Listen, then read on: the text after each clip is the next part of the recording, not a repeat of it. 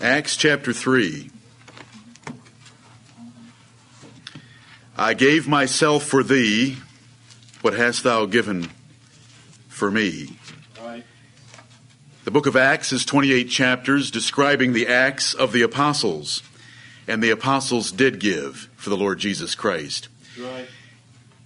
One time, the mother of John and James came to Jesus and said, Can, our, can my son sit at your right hand? And he said, are they, worth, are they able to drink of the cup that I'm to drink of? And to be baptized with the baptism I'm going to be baptized with? And then he said of them, They shall indeed drink of that cup, but for him to give positions in heaven was not his, but they drank of that cup, brethren. Amen. They died martyrs' deaths and they gave up their lives. When Jesus said, Come, follow me, and lay down your fishing nets, they laid down all that they had and followed the Lord Jesus Christ. Right. And they are the foundation of the church of Jesus Christ, with Jesus himself being the chief cornerstone. So when we look into this book of Acts, we are reading about the great men that God chose. They were not great in themselves. Actually, they were very pitiful men. They were not eloquent. They were not educated. They were not intelligent. They were not noble. Publicans, fishermen. But the Lord Jesus Christ made them great men. Amen. And we saw on the day of Pentecost in chapter 2 last Sunday evening and last Sunday morning that when Jesus filled them with the Holy Ghost, they were different people. Right. Peter, instead of being afraid of a little servant girl at a fire, was able to stand up and address the whole nation of Israel and lay out the gospel to them all Amen. and show the fulfillment of prophecy and tell them that they had wicked hands and that Jesus was coming to destroy their nation Right. and that they needed to save themselves from it. What a blessing to have the Holy Spirit of God, and I appreciate your prayer, Brother Jim, and let's all pray for that, that God will continue to pour out His Holy Spirit upon us Amen. to live righteously, to add to our number those that He wants to add. If it's more or if it's less, that's His choice. Amen. Let's just serve Him personally as faithfully as we can. Right. Let's come to the book of Acts. I have wanted to show you one or two verses out of each chapter that I hope you might take as being the most important for us. In Acts chapter 1, it would be the 14th verse, where it says that these all, that is the 12 apostles, it was 11 for a few days, these all continued with one accord in prayer and supplication with the women and Mary, the mother of Jesus, and with his brethren. Spiritually minded Christians are praying people.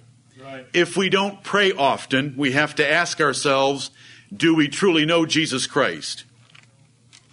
From chapter 2, I would like to emphasize the last seven verses. From verses 41 through 47, I'll not read them again, but they describe the character of the church of Jesus Christ when it's filled with the Holy Ghost. These people loved each other.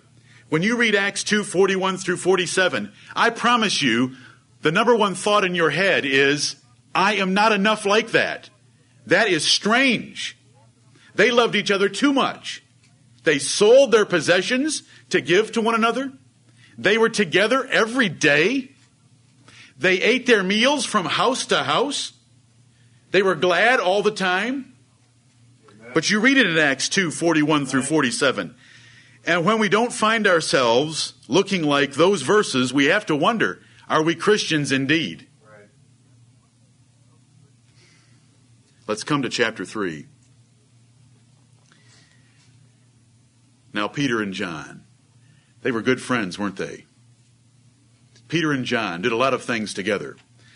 I think we all appreciate the fact that when they found, when they heard the message from Mary that the tomb of Jesus Christ was empty, it was the two of them that had a foot race to see who could get to that tomb. And John did outrun Peter, but Peter, being the bolder of the two, while John stood outside and looked in, Peter ran on into that tomb.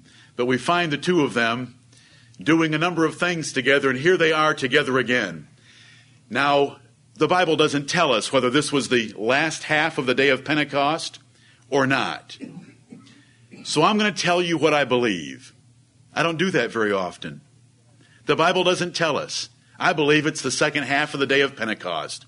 And I lay my belief and faith on the fact that the Holy Ghost filled these men, and Acts 2 wasn't enough. Right. The verses you have in verses 41 through 47 are Luke's commentary on the character of the church, and then he takes up again with another event that occurred later in the afternoon.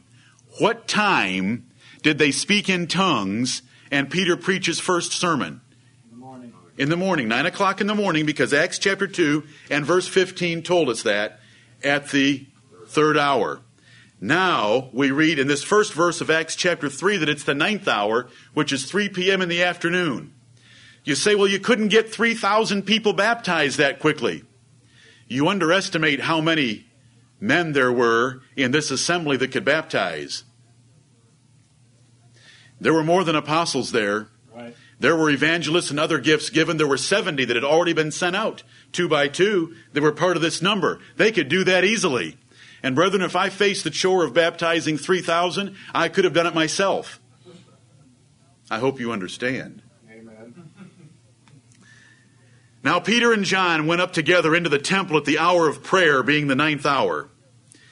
I want to point out from this verse to all of you, and as I go through chapter 3, you're going to see that some of it doesn't apply too much to us, but this first verse does.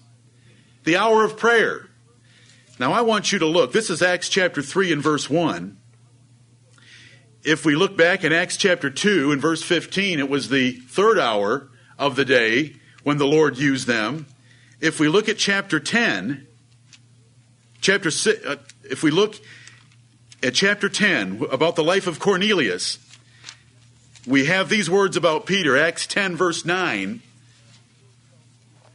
On the morrow, as they went on their journey, and drew nigh unto the city, Peter went up upon the housetop to pray about the sixth hour. Peter and John are going to the temple to pray at 3 o'clock in the afternoon. In Acts chapter 10, Peter's praying at 12 o'clock, noon, which is the sixth hour. And we find them being filled with the Holy Ghost at 3 o'clock in the morning, which is also a time of prayer. That is praying three times a day, formally. When Daniel was accused before the government of his prayers, it is specifically said that he prayed three times a day. And after the law was given that he could that no man could pray to any other god, it says that Daniel in Daniel chapter 6 and verse 10 continued to kneel and face Jerusalem and pray 3 times a day.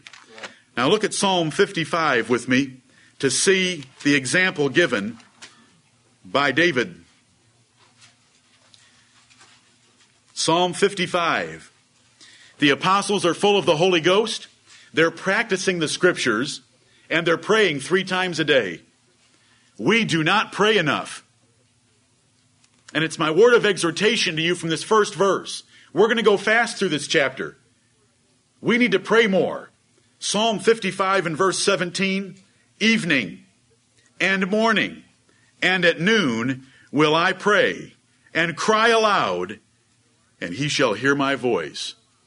If you wonder why your prayers aren't being answered, maybe it's because we're not praying enough. I know.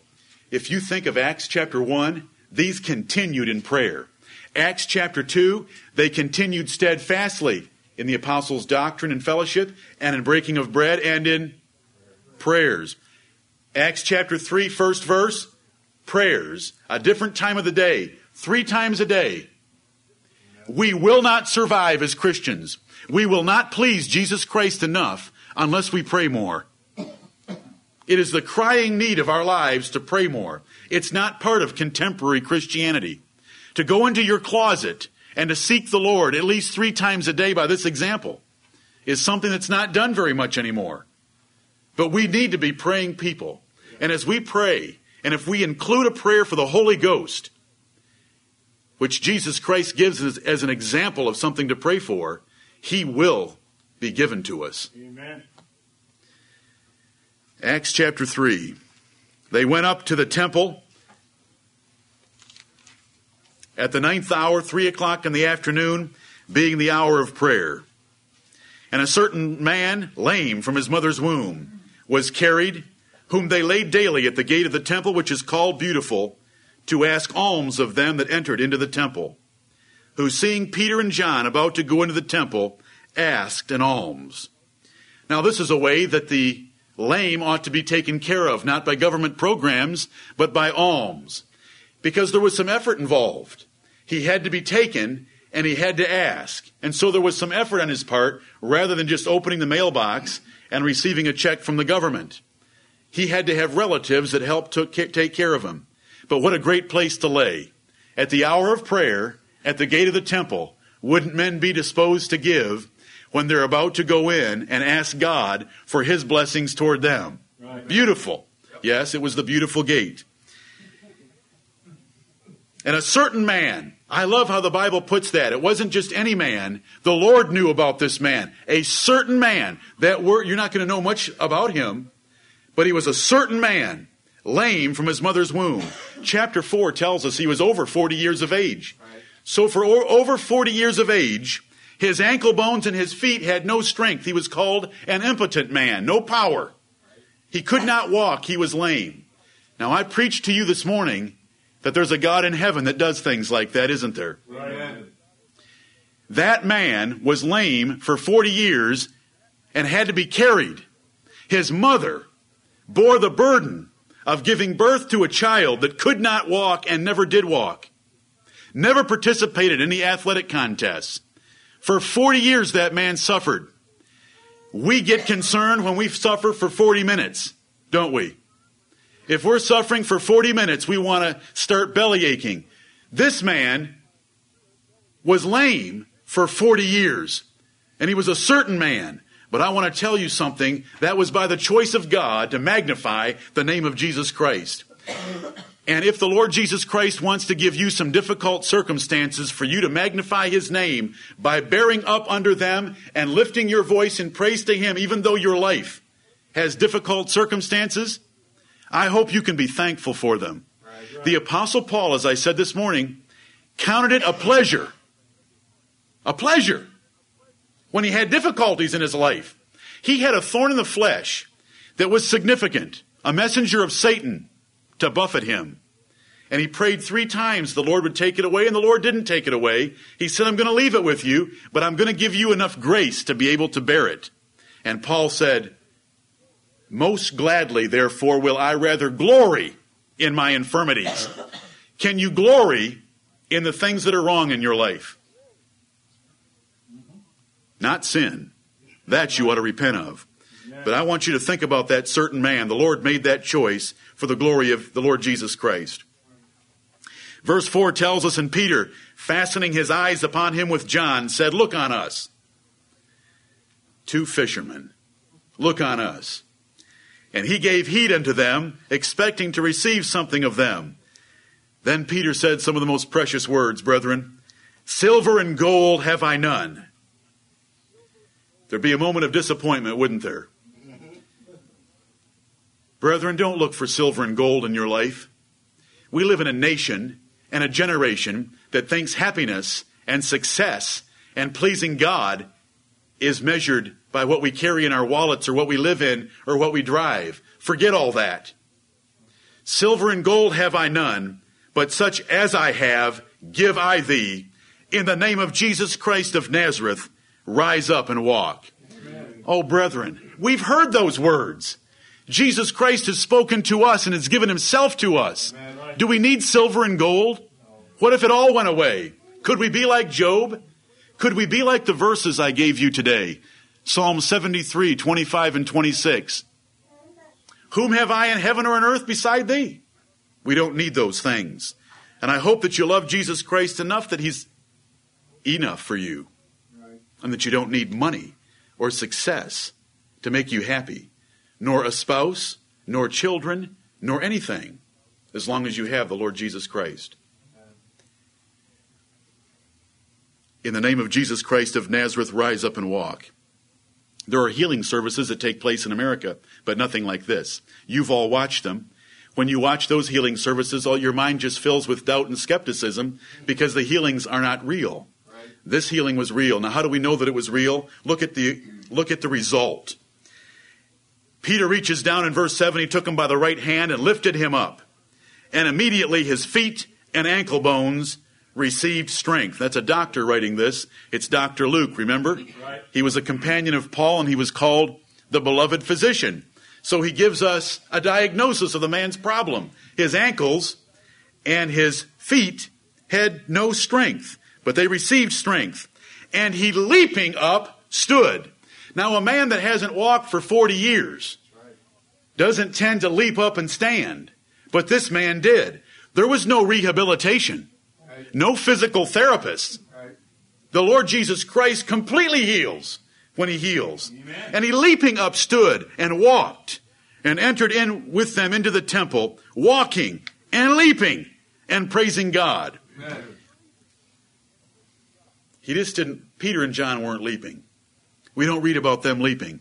But they had this leaping man going with them into the temple. And brethren, there's a reason for it. It was a sign and a wonder to cause all the Jews to ask the question, what's going on? Amen. He'd been laying there for 40 years. They carried him there and left him there. They all knew him.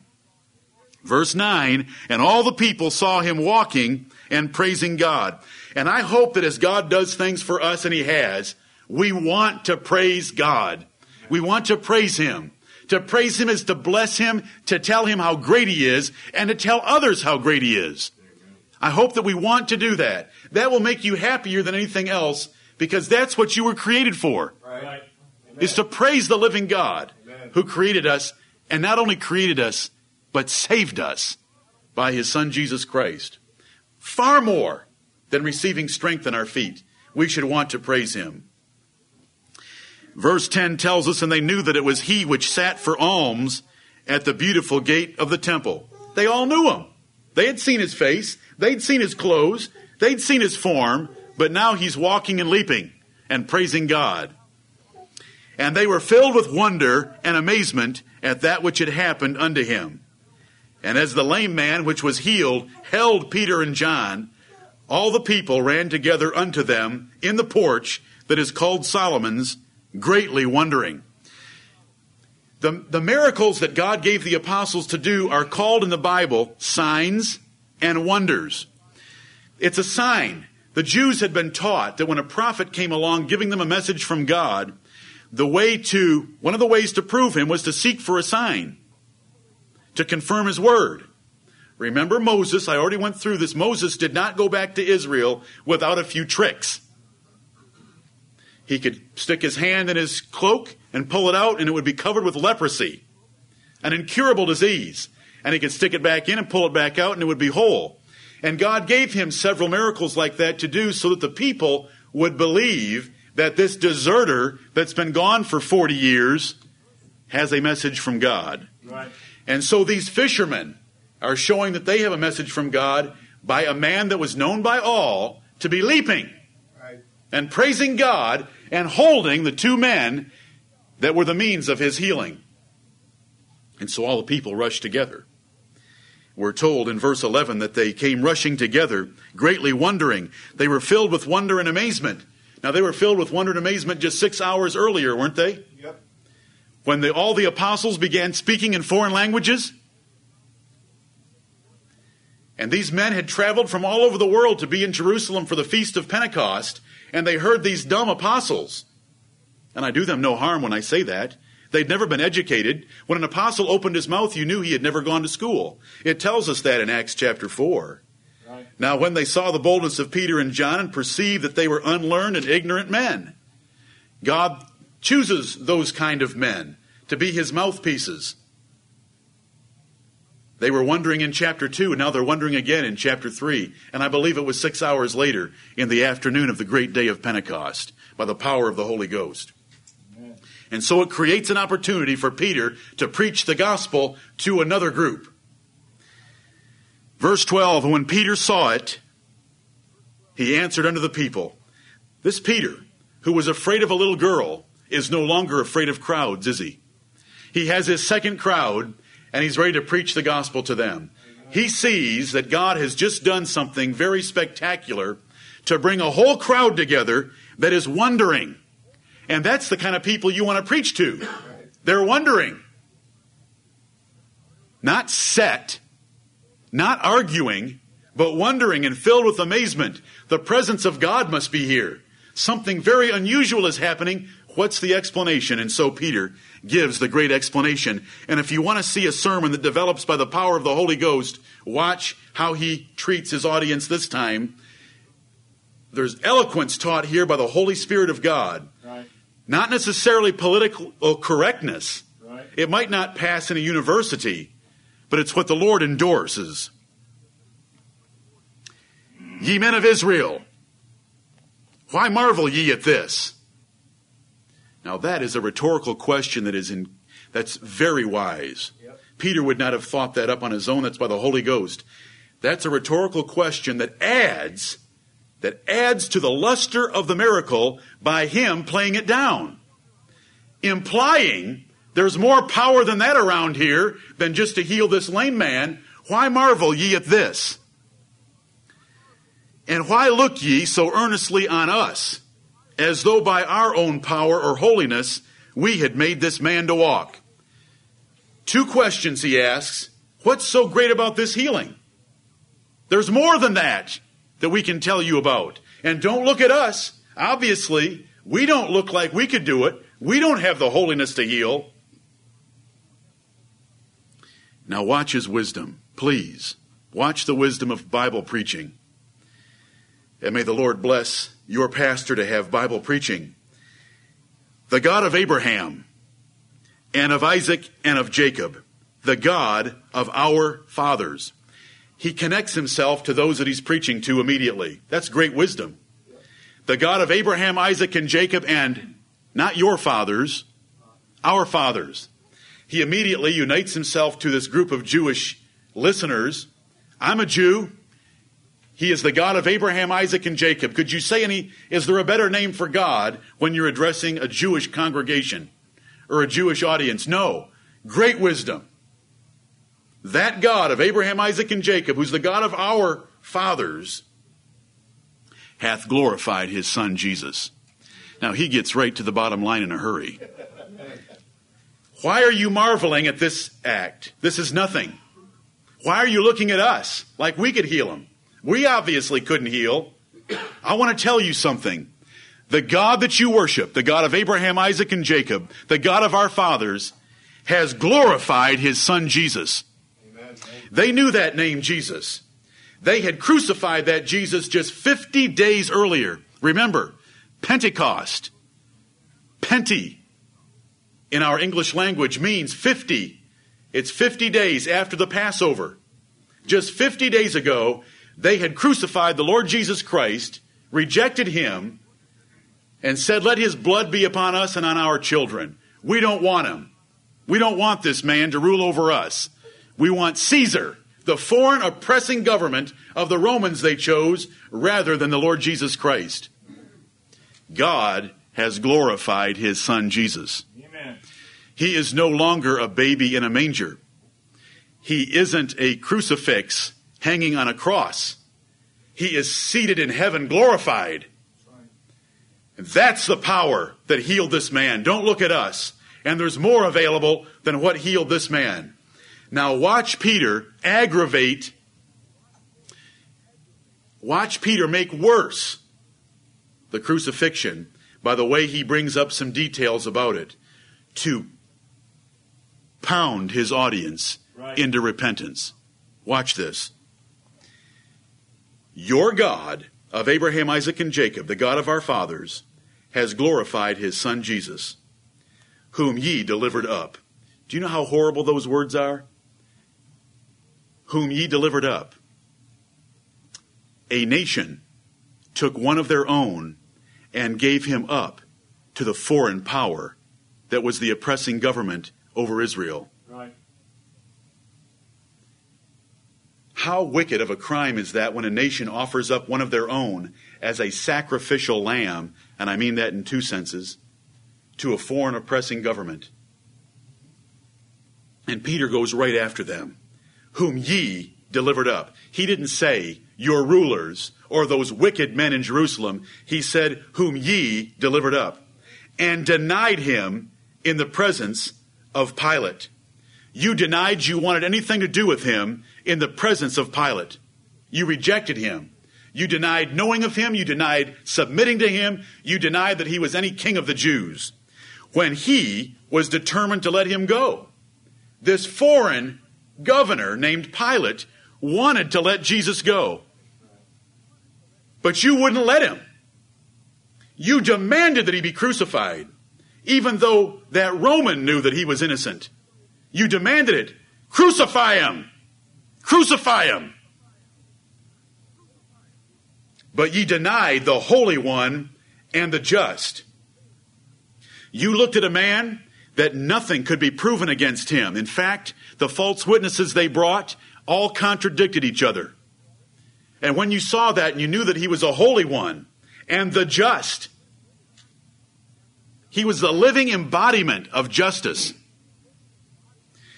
You decided that you wanted him to be crucified and you desired a murderer to be granted unto you, Barabbas. What a choice. You wicked men, this is Peter preaching. You wicked men chose Barabbas, a murderer, to be released to the people because every day, every year at the Passover, the Roman government would release a prisoner. And they chose Barabbas, a murderer, so that Jesus Christ could be crucified. And Peter is aggravating their sin by mentioning these facts about the trial of Jesus Christ. And you killed the Prince of Life, verse 15. Notice the words that the Apostle Peter is using. You killed the Prince of Life. If there was ever a being that embodied life in its fullness, it was the Lord Jesus Christ. And you killed, you took away. What to kill someone is to steal their life. To commit adultery is to steal a wife. To take possessions is to steal their goods. But to murder someone is to steal their life. And they stole the life of the Prince of Life. And these are the words Peter is using on these Jews. Whom God hath raised from the dead. You delivered him up to a foreign power. You denied him in the presence of Pilate when Pilate wanted to let him go. You were, you, you were traitorous to him. You chose a murderer instead of Jesus Christ. You killed the Prince of Life, even though you knew he was holy and just. This is Peter's sermon, brethren. This is preaching by the Holy Ghost. Amen. He was not kind to them. He reminded them of the seriousness of their crime, but he's going to show them the remedy shortly. But then he says, Whom God hath raised from the dead, whereof we are witnesses. Those apostles had seen the Lord Jesus Christ for 40 days. They could witness the fact God, the God of Abraham, Isaac, and Jacob, the God of our fathers, has raised that Jesus up that you killed, and we're witnesses of it. We can never be witnesses like that.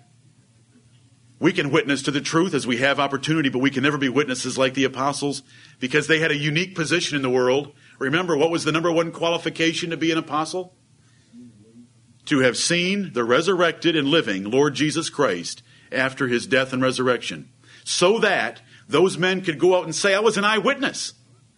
I saw him. I heard him. I handled him. I ate with him. I watched him eat. I put my finger in the holes in his hands. God has raised him from the dead. This is the message of the gospel. We don't have a Savior in a manger. We don't have a Savior on a cross. We have a Savior on a throne. Amen. God has raised him from the dead and glorified his Son Jesus. Amen. And I hope you love him tonight. Amen. And his name, this is verse 16 of Acts 3, and his name, through faith in his name, hath made this man strong. The name of Jesus Christ of Nazareth with faith, believing in the power and position and person of Jesus Christ of Nazareth, is what made this man strong. I want to remind you of the power of the name of Jesus Christ. When we pray, we ought to invoke that name frequently in our prayers because that is the name that shakes the demons of hell because it causes them to tremble. The Bible says that they tremble at the knowledge of God. And when they met Jesus Christ in person on earth, even before he was glorified, they would fall at his feet and acknowledge that he was the Holy One of God and was he there to torment them before the time. I hope that when we pray, we will always invoke that great name. And that we'll invoke it with great seriousness and never use it in vain. God help us if we would ever be so foolish as to use the name of Jesus Christ in vain. Let us use it in power and in sincerity. And I want to tell you something the Bible says that no man on this earth can say that Jesus Christ is Lord but by the Holy Spirit of God. 1 Corinthians 12 3. But to invoke that name, there is a king sitting on a throne, and he's a man, and he's sitting on that throne tonight in the heavenly places. I know I tell you this often because I want you to remember it. Jesus Christ is not a theological concept, and he is not a spirit. He is the God man sitting on a throne in heaven, and he's been glorified by his Father. Amen. And he is exalted far above every principality and power in this world and in the world to come. Right. And he has all power given unto him, and he doeth according to his will in the armies of heaven and among the inhabitants of the earth. Right. He raises up nation against nation and dashes them in pieces. Our, glo- our globe looks like a political globe, looks like a quilt, because God has, Jesus Christ has dashed the nations in pieces with his rod of iron. Right. Prior to his coming, the earth was united, the part of the earth that the God cared about was united under one government the Egyptians, the Assyrians, the Babylonians, the Persians, the Greeks, and the Romans. And when Jesus Christ came, the gates of hell could not prevail against him, and he sent his 12 messengers into the world, and they broke this world up because the gates of hell could not prevail. They went through those gates, and they rescued people like you and me who were worshiping trees and stones. Right. Amen. And the whole earth has been broken up into pieces because Jesus Christ reigns on the throne of heaven. Amen. He's been exalted. And when you should use his name and not shy away from his name. And when we come to the end of our prayers and we tend to say, in Jesus' name, amen, and say it too quickly, slow that little clause down there at the end of our prayers and open it up and bless the name of Jesus Christ. Amen. He is your Savior. He's your brother, Amen. your friend, your King, your Lord. And He's going to own you someday before His Father in heaven as having paid completely for all of your sins. May Jesus Christ be praised. His name, through faith in his name, hath made this man strong. Are you a believer tonight in the name of Jesus Christ? Jesus said, If any man prays unto his Father, believing, what, what will happen? You'll get what you ask for. It's his name through faith in his name. Some people like to be name droppers. You know, if you work in a large company, they like to mention that you know, I, I had lunch with so and so, as if that's to impress you because they had lunch with a uppity, they had lunch with a senior manager of the company. But you know, we can drop, we can drop a name, and we drop that name with his father. We drop the name of Jesus Christ and ask for God our Father to consider us because of his son Jesus. Right. It goes on to say, His name through faith in his name hath made this man strong whom ye see and know. Yea, the faith which is by him hath given him this perfect soundness in the presence of you all. The faith which is by him hath given him this perfect soundness in the presence of you all. The last half of verse 16. Please look at it. Beginning with the word yea, the faith which is by him. There is a personal pronoun him. Then there is a personal pronoun him just three words later. The first personal pronoun him, a male, masculine pronoun, is referring to Jesus Christ. Amen. And the second one is referring to the lame man. Right. But I want to point out to you that faith comes by Jesus Christ. Amen. If you believe tonight, it is because God, by his sovereign power and his sovereign mercy, chose to give you faith. Right. Look at Psalm 10 with me. I want to chase that point for just a minute. Psalm 10. No man has faith by himself. No man. There is no there's 6 billion people on planet Earth tonight. Not one of them without the grace of God giving them faith would ever believe, would ever even want to believe. Here's what the Bible says about those 6 billion. Psalm 10 and verse 4. The wicked through the pride of his countenance will not seek after God. God is not in all his thoughts. All the thoughts that men have, they do not include God. There is no place for God in their lives. Psalm 14, which is close by, I'll take a look at it with you. Psalm 14, verse 2. The Lord looked down from heaven upon the children of men to see if there were any that did understand and seek God. They are all gone aside. They are all together become filthy. There is none that doeth good. No, not one. Amen. That's the situation that we're in without God giving us faith. Right. We would be unbelievers, all of us. It's faith by Him in, in Acts chapter 3 and verse 16. You say, but can't you influence faith in a person? No. Do you remember the rich man who went to hell? Right. Acts chapter 16. The rich man in hell said, Father Abraham, could you please send Lazarus to tell my five brothers that they will not come to this place? The answer of Abraham was, They have Moses and the prophets. The rich man says, Well, we were a little too concerned about our careers. I don't think my brothers go to church. But if you would send Lazarus back from the dead, I'm sure they would believe if they saw a man come back from the dead. And Abraham said, No, they wouldn't. No, they wouldn't believe. It wouldn't make any difference if a man came back from the dead, because unless God gives faith, no one would ever believe. Right. That's how Abraham told the rich man that there were going to be no efforts made for his brothers, because it wouldn't make any difference. Unless God gives us faith, we wouldn't believe. And after the God I preached to you this morning, brethren, do you have any consciousness of what it means to believe? It is a gift from God. Amen. It is a gift from God that we don't deserve. Look at Acts chapter 13. Acts chapter 13.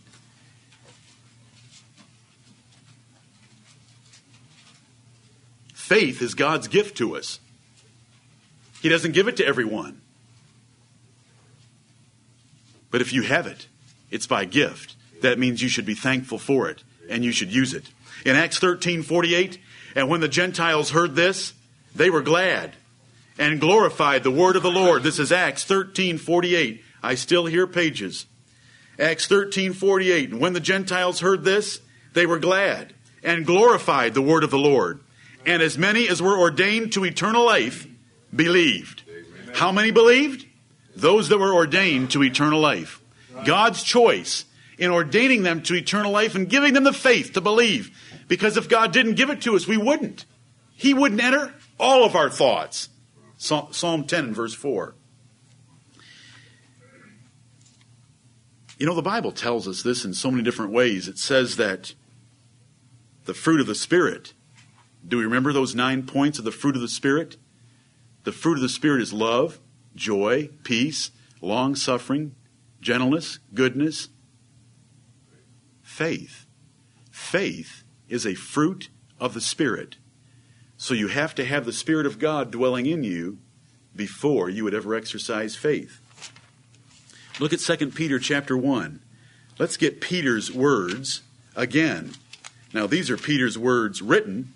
Acts is Peter's words spoken, recorded by Luke who wrote the book of Acts. But let's come over to 2 Peter chapter 1. Simon Peter, a servant and an apostle of Jesus Christ, to them that have obtained like precious faith with us through the righteousness of God and our Savior Jesus Christ. Amen. Those saints in 2 Peter 1 1, they had faith because Jesus Christ gave it to them. They obtained it through the righteousness of the Lord Jesus Christ. He gave it to them, which is exactly what Peter said in Acts 3:16. That it was faith which is by him. Do you know what the Lord says about a man who doesn't have faith? Leave him alone. In 2 Thessalonians chapter 3, Paul said, Pray for me that I might be delivered from unreasonable and wicked men. Now, most people pray that unreasonable and wicked men would be delivered to Paul. But Paul said, Pray for me that I might be delivered from them. And he said, he gave the reason. For all men have not faith. Amen. And to try to preach the gospel to a man that has no faith, why not preach to the wall? God has to give faith. And then when God, when God has given faith and a man hears the gospel, he rejoices at it. Amen. And as many as were ordained to eternal life believed. And what the first half of that verse say? They glorified the word of the Lord. Amen. Look at 2 Corinthians chapter 4, the last point on this on faith being a gift of God. You know, Jesus said, Except a man be born again, he cannot see the kingdom of God. How can you believe in something you cannot see? God must give faith. And it's our faith that's born of God. 1 John 5 4. For, what, for whatsoever overcometh the world is born of God, and this is the victory that overcometh the world, even our faith. Your faith is a result of being born of God. Unless we'd been born the second time to be different, you know, with a new man, we wouldn't have faith. In 2 Corinthians 4, Paul describes his preaching this way. He says in verse 3 But if our gospel be hid, it is hid to them that are lost. Now, most people think that the preaching of the gospel is to help the lost.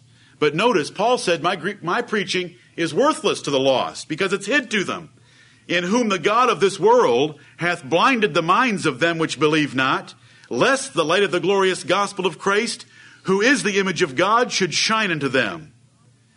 For we preach not ourselves, but Christ Jesus the Lord, and ourselves your servants for Jesus' sake. For God, who commanded the light to shine out of darkness, hath shined in our hearts to give the light of the knowledge of the glory of God in the face of Jesus Christ. Those four verses say this Unless God changes us, by God commanding the light to shine in our hearts, we are blinded by the God of this world and his name Satan, the devil, the serpent, Lucifer. The preaching of the gospel is hid to those that are lost. It doesn't help the lost. The gospel is to those where God has commanded the light to shine out of darkness. And brethren, the God that I preached to you this morning chose to command the light to shine in the darkness of your heart. Amen. That God would enter your thoughts, and not only enter your thoughts, that you would want to believe on him. Right. And it was faith in his name by him in Acts 3:16 that made that man whole. Let's come back to Acts 3:16. And now brethren, Act, verse 17, he's continuing his sermon. And now brethren, I wot that through ignorance ye did it, as did also your rulers. I understand that you were ignorant because you didn't know he was the promised Messiah. But those things which God before had showed by the mouth of all his prophets that Christ should suffer, he hath so fulfilled. You may have crucified him in ignorance, but you didn't defeat the plan of God because everything that God had purposed to have happen through Jesus Christ's sufferings, he's fulfilled them. There's a here's his invitation. Repent ye therefore and be converted that your sins may be blotted out when the times of refreshing shall come from the presence of the Lord. Verses 19 through 26 are some of the most very difficult verses in all the book of Acts. I'm going to tell you that, and then I'm going to give you the sense. Repent ye therefore and be converted that your sins may be blotted out, not get blotted out, may be blotted out when the times of refreshing shall come from the presence of the Lord. The following verses are describing the gospel kingdom of the Lord Jesus Christ. It is called a time of refreshing. It is called a time and place of rest. Can you think of an apostle that wrote two chapters in your New Testaments that describe the New Testament kingdom of Jesus Christ as a rest. Who was the apostle? Paul. And what epistle? Hebrews. And what chapters? Four and three before it. Two chapters about a rest being left to the people of God, and that if they didn't believe, they would miss this gospel rest, just as the Israelites in the wilderness had missed the rest of Canaan by their unbelief. Listen to this verse from Psalm from Isaiah 28 and verse 12. I'm not, I'm not turning you to it, I just want you to hear the words. Isaiah prophesied, For with stammering lips and another tongue will he speak to this people. Paul says that that's fulfilled in the New Testament, 1 Corinthians 14. To whom he said, and what would be the message of this new language, this gift of tongues? What would the message be? This is the rest wherewith ye may cause the weary to rest, and this is the refreshing, yet they would not hear. That's the gospel message. There is rest and refreshment in the gospel kingdom of Jesus Christ. Because Hebrews 4 says, A man that has entered into Jesus Christ's rest has ceased from his own works. And it's a time of refreshing because it is God pouring out his spirit of peace and comfort and blessings. And you say, But haven't God's people suffered through the ages? Oh, brethren, but all you saw was the outside. When you can show me a man that can go to a stake and be chained there and have wood piled up around his waist and then burned to death. But while he's being burned to death, he can sing praises to the Lord Jesus Christ and ask for the forgiveness of those that are burning him. I would say that that man has been refreshed and rested and given peace like we have never seen. Amen. Don't look at the outside because Jesus said the kingdom of God doesn't come with observation. The kingdom of God is within you. Do you know what I'm giving you right now? I'm giving you the fulfillment of most of the prophets of the book of, of the Old Testament. When you read Isaiah, Jeremiah, Ezekiel, and some of the other prophets, and you read about a fat land and a happy land and the rains and the blessings and the peace and all nations flowing to Jerusalem. Do you know what it's talking about? It's talking about the times of refreshing and the times of restitution of all things, because it's the restoration of the kingdom of God back to its completeness, where there's a king on his throne that shall never be moved, who dispenses blessings and destroys all enemies. Amen. The Psalms are filled with it. Do you know what the ministry of John the Baptist was? Jesus said, John the Baptist shall go before me and shall restore all things. Right. And look what that means in verse 21. Speaking of Jesus Christ, it says that he is in heaven. Peter says he's in heaven in verse 20. And he says in verse 21, whom the heaven must receive until the times of restitution of all things, which God hath spoken by the mouth of all his holy prophets since the world began. When did the restoration of the kingdom of God occur? But in the 40 year period of Reformation, when it was restored Listen to these words of Malachi. You doubt me? Listen to this. God have mercy upon us for you to see the fulfillment. It's all spiritual, brethren. Right. It's spiritual. Malachi chapter 3 about the coming of Jesus Christ. He shall sit as a refiner and purifier of silver, and he shall purify the sons of Levi, and purge them as gold and silver, that they may offer unto the Lord an offering in righteousness. Then shall the offering of Judah and Jerusalem be pleasant unto the Lord, as in the days of old and as in former years. It's through the New Testament kingdom where we worship like this, where we have a Savior that confess, that we can confess our sins to and He forgives us, where we have a King on His throne who dispenses the Holy Ghost, who guides us and blesses us, protects us and opens His Word to us. It is the kingdom of God. Jesus said to His apostles, in Matthew chapter 10, you will not have gone over the cities of Jerusalem until the Son of Man be come. This verse said that he must go to heaven until the times of the restitution of all things, which included the destruction of Jerusalem. Right. But the whole culmination of the kingdom of God took 40 years. It was gradual. John the Baptist introduced it, the apostles furthered it, Jesus furthered it, and Jesus finished it with the destruction of Jerusalem. How many animal sacrifices were offered after 70 AD? None. How many priests of Levi were there after 70 AD? None. But it says he'll refine the sons of Levi. Brethren, that's you and me. Right. That's sisters. Because he's made us all kings and priests. That's the kingdom of our Lord Jesus Christ in this part of Acts. And Peter is exhorting them to repent, that their sins may be blotted out when these seasons of, re- when this era, this time, time and times are used synonymously in the New Testament. Unless it's, unless it's modified by a number, like Jesus told Peter, forgive 70 times 7. Or when it's modified by a word like sundry in Hebrews 1 1, who at sundry times. When it's just times, it's, it's same as time. It's an era. It's a period of time where God will send refreshing in His Spirit in His kingdom by Jesus Christ. And then Peter quotes a prophecy from Deuteronomy in verses 22 and 23 about a prophet that God would raise up that would be like Moses. Because remember when, when God came down on Mount Sinai and spoke to the nation of Israel, they said, Don't let God speak with us. Right. They said, Send a man that can speak to us. They were too afraid. And so God said, They've spoken well. I'll raise up a man like Moses that can speak to you. And he raised up the Lord Jesus Christ. But he gave a warning. And it's in, the warning is in verse 23. Those people that will not listen to and obey that man that he would raise up shall be destroyed from among the people. And we know that that happened all in context with what's described right here. And then we have verse 24. Peter says, Yea, and all the prophets from Samuel and those that follow after, as many as have spoken, have likewise foretold of those future days.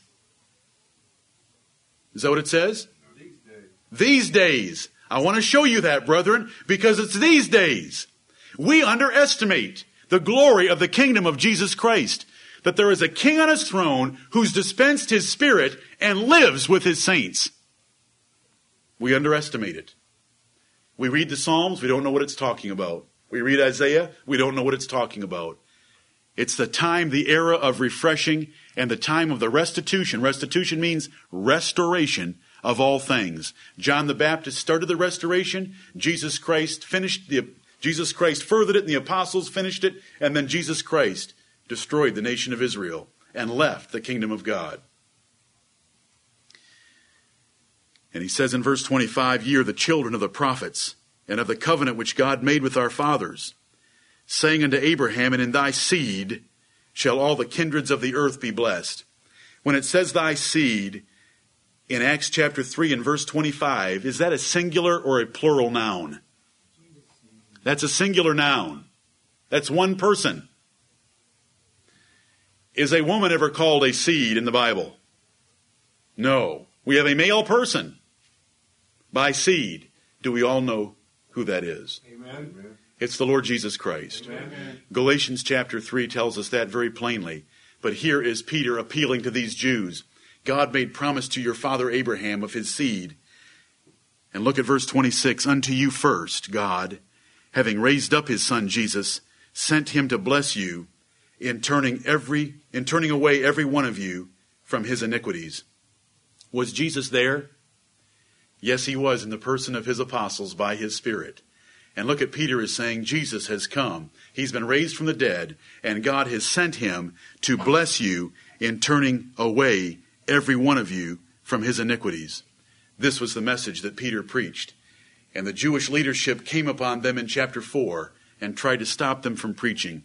And brethren, we may not have Abraham as our father, but I'm thankful for Acts chapter 2 and verse 39 which said that Jesus Christ came also for those that are afar off, us Gentiles that have no tie to Abraham at all.